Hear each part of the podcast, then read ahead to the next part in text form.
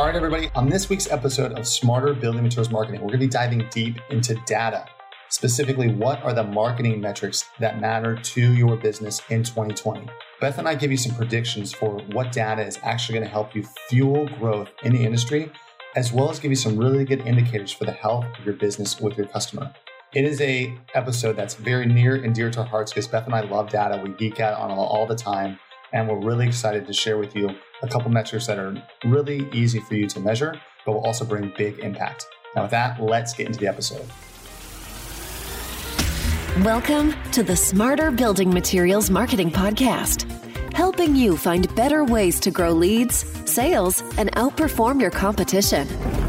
And now, here are your hosts, Zach Williams and Beth Popnikolov.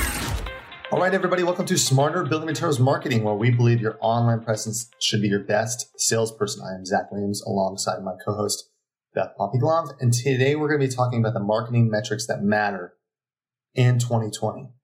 You know, there's a lot of different metrics that you're probably looking at from your marketing, especially digital.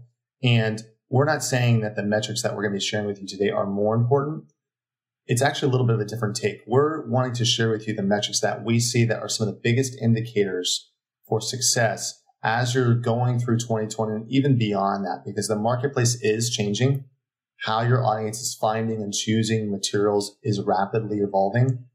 And there's a couple of metrics that we think that are important to just have an eyeball on and begin to have a pulse on as you evolve and follow your customer in their changing decision making process. There's a number of things that people are probably doing in 2020, Zach. We don't ever want to say that marketing is a one size fits all. Obviously, your marketing plan should be unique to your product category, to where you are in your market, to your competitive advantage, on and on. But we feel like these specific metrics are applicable regardless of your marketing plan, which is why they're a great thing for us to talk about. So we don't have to worry about whether or not they're a fit for you because in digital, essentially across the board, at least two out of the three will be relevant to what people have planned in 2020. But I'm so excited about this because you and I, because we do digital all the time, like live in data. Like I read about data in my spare time because I find it fascinating, but most people like tune out. And so if you're one of those people that's like, oh my gosh, I'm going to tune out in this episode, please don't, because this is like, honestly, it's for the most part super, super easy to measure these things. And we want to give you some really good context as to what does it mean and what does it say about your brand, right? Well, and it also, data is important because it takes that smoke and mirrors feeling out of marketing. The age where marketers can tell you this is going to change everything, and then we don't have to prove whether or not it did, and we just try to convince you that it did change everything, whether or not you can see it, are over. The data tells the story. And that's why it's important to have these in mind. Also, there's just basically nothing I like better than data. So I'm really glad we're talking about it too. Give me awesome. all the data. Give me all the data. Give me give it to me. so the very first metric we're recommending keeping an eye on in 2020 is your contact list and follower growth. Basically, the question to be answered is is your list growing? So, your contact list, if you're doing email marketing, there's probably some level of unsubscribes. We always want to see it below 1%, but there's going to be some level of unsubscribes throughout each email marketing campaign. And honestly, that's not bad. If you see a really high unsubscribe rate, there's definitely something to be investigated. But people self opting out and being like, you know what, this is not a good fit for me at this time, that's great. Let's concentrate on the people who it is a good fit for. But that should never actually decrease your list size. Because if you're doing proper promotion, there's opt in opportunities on your website. You're asking people to sign up for your newsletter, download some type of valuable asset that's not just a product brochure. People are going to opt in. And the two things that this list growth or follower growth is telling you is one, is your content valuable? And two, do you understand your audience? If the answer to two is no, then the answer to one is also no. but people opt in for value. You'll hear us say that quite often. That's how you grow your list is by offering valuable content. If you feel like your list isn't up to where you want it, we would recommend starting by looking at the content offerings that you have and see where that needs to be tweaked.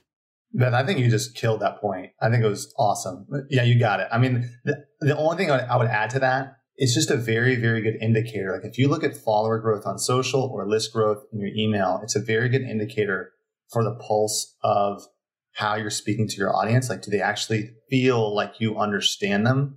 And if there's a positive correlation there, then you really start to see, okay, we're humming in our messaging, we're humming in our value offering, we're humming in the type of content we're producing. And if you're not seeing that, it doesn't necessarily mean you're you don't understand your audience. It just might mean, as Beth pointed out, you might need to think about new ways to grow your list. Like you might need to think about new ways to introduce lead gen on your site or new ways to encourage people to share the content sometimes like we know, and I'll just, you know, peel back the curtain a little bit. There's people I know that say they won't share our newsletter with other people because they don't want other people to know how good it is. Like, so, so I'm sharing that with you to say you can't look at it face value and say, oh, our, we don't have good follower growth. Our content stinks.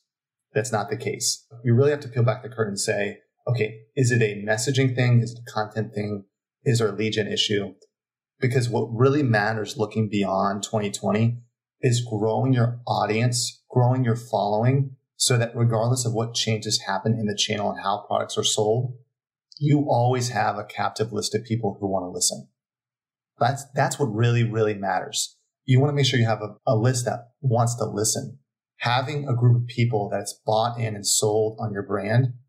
Like we talk about this all the time. Like I think about Phil Scardino, Beth, mm-hmm. who we had on the podcast. Like he's got a killer list and he's got killer content and if there's a change in the marketplace, his audience is going to follow him. He's not going to be disrupted because they know so much that he wants to help them. And so when he's looking at, at his list, when he's looking at his following, it's most likely growing because he's got the pulse of the industry and he's got the audience to prove it, you know? Yeah. The last thing I'll say here about this point, Zach, of is your contact list or your follower base growing is if it's not, the very first place I would look is where in the funnel does your content lie? And my assumption would be, or often the case is, if you are only offering bottom of the funnel content, so that's going to be things like brochure downloads or product information specific, you are missing out on a huge opportunity to capture leads higher in the funnel. So, what is some more general, high level information that you could introduce about your product category, comparing your product to your competitors, getting people started, or just some general FAQs that would help people who are not ready to understand more about your product specifically, but do need to start their research journey? Capture those leads and start nurturing them so that when they're ready for the sale, it's you that they're purchasing from. All right, and the second marketing metric that you need to be looking at, and this is a very old metric that a lot of us are very familiar with, which is why I am excited about it because we're probably all already looking at it. It's direct visits. Direct visits to your website, meaning I have somebody that has literally typed into Google my website directly into it. The reason why this matters, and, and frankly, a lot of people overlook this metric is they're like, oh, direct visits are here. But what a lot of people don't know is that to Amazon and Google, the number one indicator for if somebody is going to buy from you, that purchase intent, is if they know your name. So Beth, let me ask, let me just put you on the spot. What is a gift that you want your husband to buy you, or uh, let's say you're going to buy your husband for Christmas this year? Oh, I, there's this ring from Catbird that I really want. This ring from Catbird. Mm-hmm. Okay, so great. You are proving my point right now. So you didn't say there's this ring there's this ring from this brand, right? Right, exactly. Mm-hmm. And so you're probably going to either A, take a link, send it to your husband and say, I want you to buy this. That's exactly what I did. Oh, that's exactly what you did. Your husband's going to literally go to Google and go catbird ring. Yep. Or, and, and he'll probably I take the and, guesswork out of it. I'm not one for subtle hints. so if you want to buy Beth a gift for this podcast, just send her a note. No, Just so, ask me. I'll I'll send you the very specific catbird link. so, but you're proving my point here because the fact that you know the exact brand, the exact product, the likelihood that you're going to buy is very high. And if you look at your, let's say, go into Google Analytics and you look at your direct visits, the likelihood and the amount of conversions that are coming through from direct visits is typically pretty high. So, for example, like if I'm on Amazon and I'm looking for a tile for my bathroom, or I'm looking for a tool, or I'm looking for anything in building products. I'm just using Amazon as an, as an example. It could be Lowe's or Home Depot or your own website for that matter. The number one indicator, if someone's going to buy, or the number, the biggest indicator for purchase intent is do they know your name? That's really the key. That's why direct visits matters so much is people know your name in the marketplace. So we tend to focus on like, okay, how's our organic growth going? Organic traffic. How is our paid advertising going? That's great. If you're seeing a dip in direct visits or you're seeing a decrease there, that's typically an indicator that something's happening in the marketplace that you need to be thinking about. How can you elevate the positioning of your brand? How can you get people to find you? Because to our previous point about your list, you've got to own your audience. You've got to be known in the space and being known in the space. One of the best ways to measure that is direct visits. So it's very simple. Go into Google Analytics, go look at that acquisition tab on the left hand side, and then go look down at there's organic, there's paid, and there should be direct visits. That's a really good place to just quickly measure that point. The other thing direct traffic tells you is going back to what we were talking about with your list growth is is your content valuable? If I found the information on your site valuable, I'm going to come back again and I'm less likely to use Google the more often I come back to your site. So you'll actually see a pretty strong correlation between direct traffic and return users within Google Analytics. And that's a great metric to have. You obviously want to be bringing in new traffic and organic search, and all of those things are very important. We're not saying they're not. But if you're not bringing people back again and again, you're losing them somewhere. And that's something to be looked into. I'm so glad you brought that up, Beth, because, you know, when we do a lot of conversion analysis for our clients, like we're digging into the data to say, what does the data tell us about this customer journey or buyer intent, things of that nature. One thing that Google can tell you is it can map out for you, hey, well, what's the first touch point? What's the second touch point? And then what's the final touch point to become a lead? And oftentimes what happens is people will do self discovery. They'll find you via social or they'll find you via organic. They'll find you from something else and then they convert on direct. So that's why direct is such an important metric because it's a very good indicator for they had a positive experience when they found you and such a positive experience that they're willing to convert. They're willing to become a lead. They're willing to purchase from you. So, Zach, let's say I'm a manufacturer and direct traffic growth was not on my radar for this year. Mm-hmm. How would you recommend I grow direct traffic? What strategy would you use? Oh, that's such a good question. Because there's a lot of things that will drive direct traffic. Like if you think about you got a print ad, for example, that could list your website. That could drive, you know, direct traffic. I don't think that that would be a huge bump, but the thing about direct traffic that's a bit elusive about it, it's very hard to directly improve direct traffic. you know, it's true. No, yeah. Yeah, it's true. It is. It's it's really one of the best indicators for your brand. Like the quality of your brand and how well you're known in the space. So one of the best things you can do is just improve your overall marketing, like improve the awareness of your brand in the space. You know, one thing you should be looking at, Beth, this is a good point, is looking at your bounce rate. Because if you're seeing that somebody is coming to your site and they're leaving and they're not coming back, like your second time visits, look at those pages where there's a high drop off rate. Like there's a high bounce rate, there's a high drop off rate, and they're not doing anything past that point that's also a pretty good indicator to say there's something we're missing here in our marketing. There's something we're missing on this page to not give our audience what they're looking for. So I would probably say two things is, is focus on, and this is a hard one, is just focus on how do you build the awareness of your brand and products in the marketplace as much as possible. And secondarily, look at the pages on your site where you've got high volume, but not high traction or high action and look to find ways to give people more of what they're looking for. So maybe they find you on a product page or blog page what's the next step that you can help them engage with or help them with? Maybe introduce chat or something like that. And then what you should see is hopefully over time, you're going to begin to see a positive uptick in that direct traffic. All right, great. And the final marketing metric that matters for 2020 is one that we are beginning to use a lot more with our clients. And we think that you should also be considering it.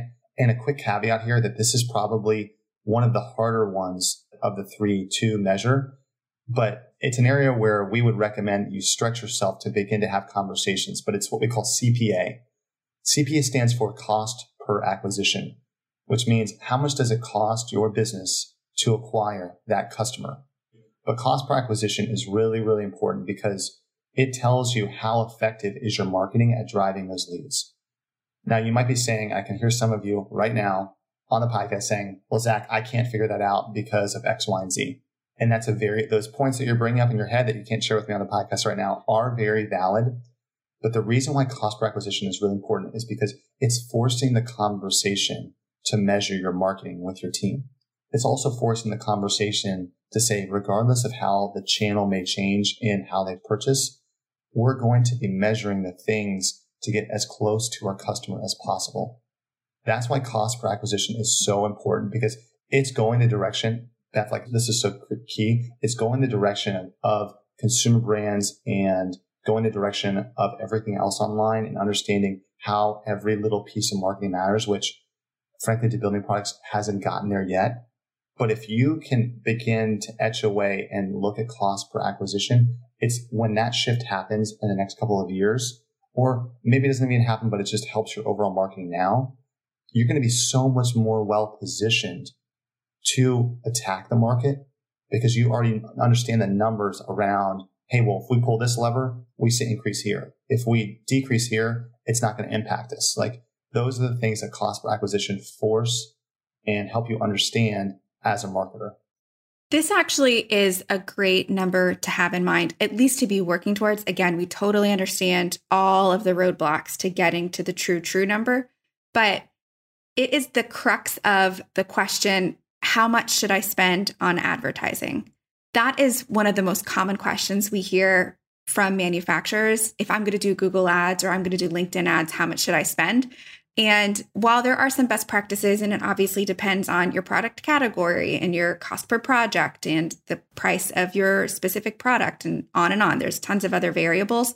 Cost per acquisition is one of the most important metrics for you to know to be able to get a positive ROI on your ad spend.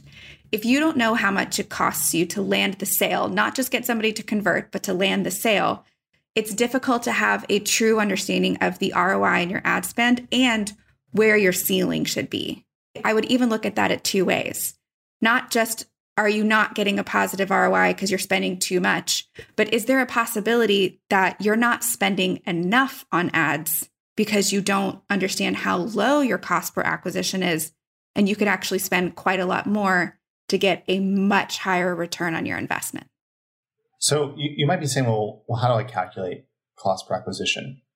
And it's a good question. The, the most simple way to look at it is what is it the total cost, the total aggregate cost to acquire that customer.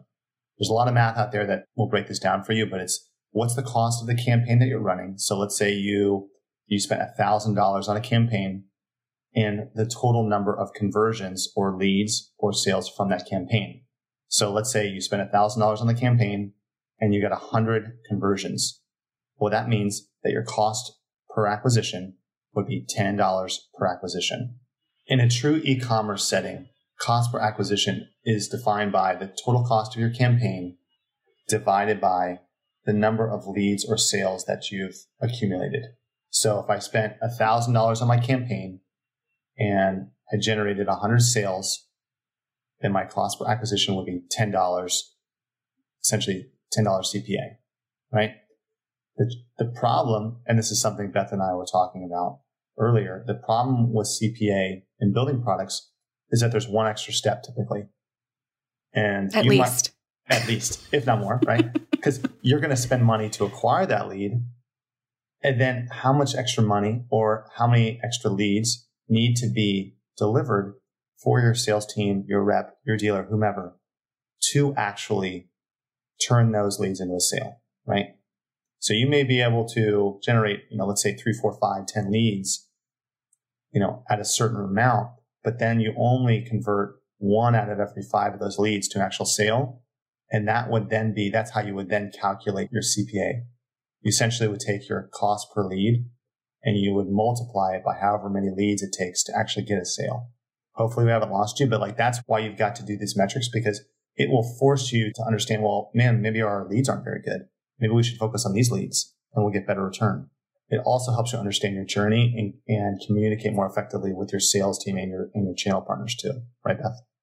Yeah. And the great part about building material products for a lot of manufacturers, not all, but we often have more wiggle room in our CPA than just your standard e commerce experience because we're talking about much, much higher ticket items. True. It's very, it's very, very true, which is great. Yeah. Yeah. I mean, so to your point, Beth, like if I have a $50,000 window package, I've got more room to acquire that customer. Exactly. That's why it's important to look at the CPA from both are we spending too much and are we not spending enough? If your close rate is lower because your product offering is more high end, then what can you do to bring in more leads so that your close rate can be where you need it to be in order to hit the right CPA? Okay, to wrap things up again, real quickly, the three marketing metrics that you need to be looking at in 2020 is your follower and list growth. So the number of people that you're following that are following you and your list that's growing.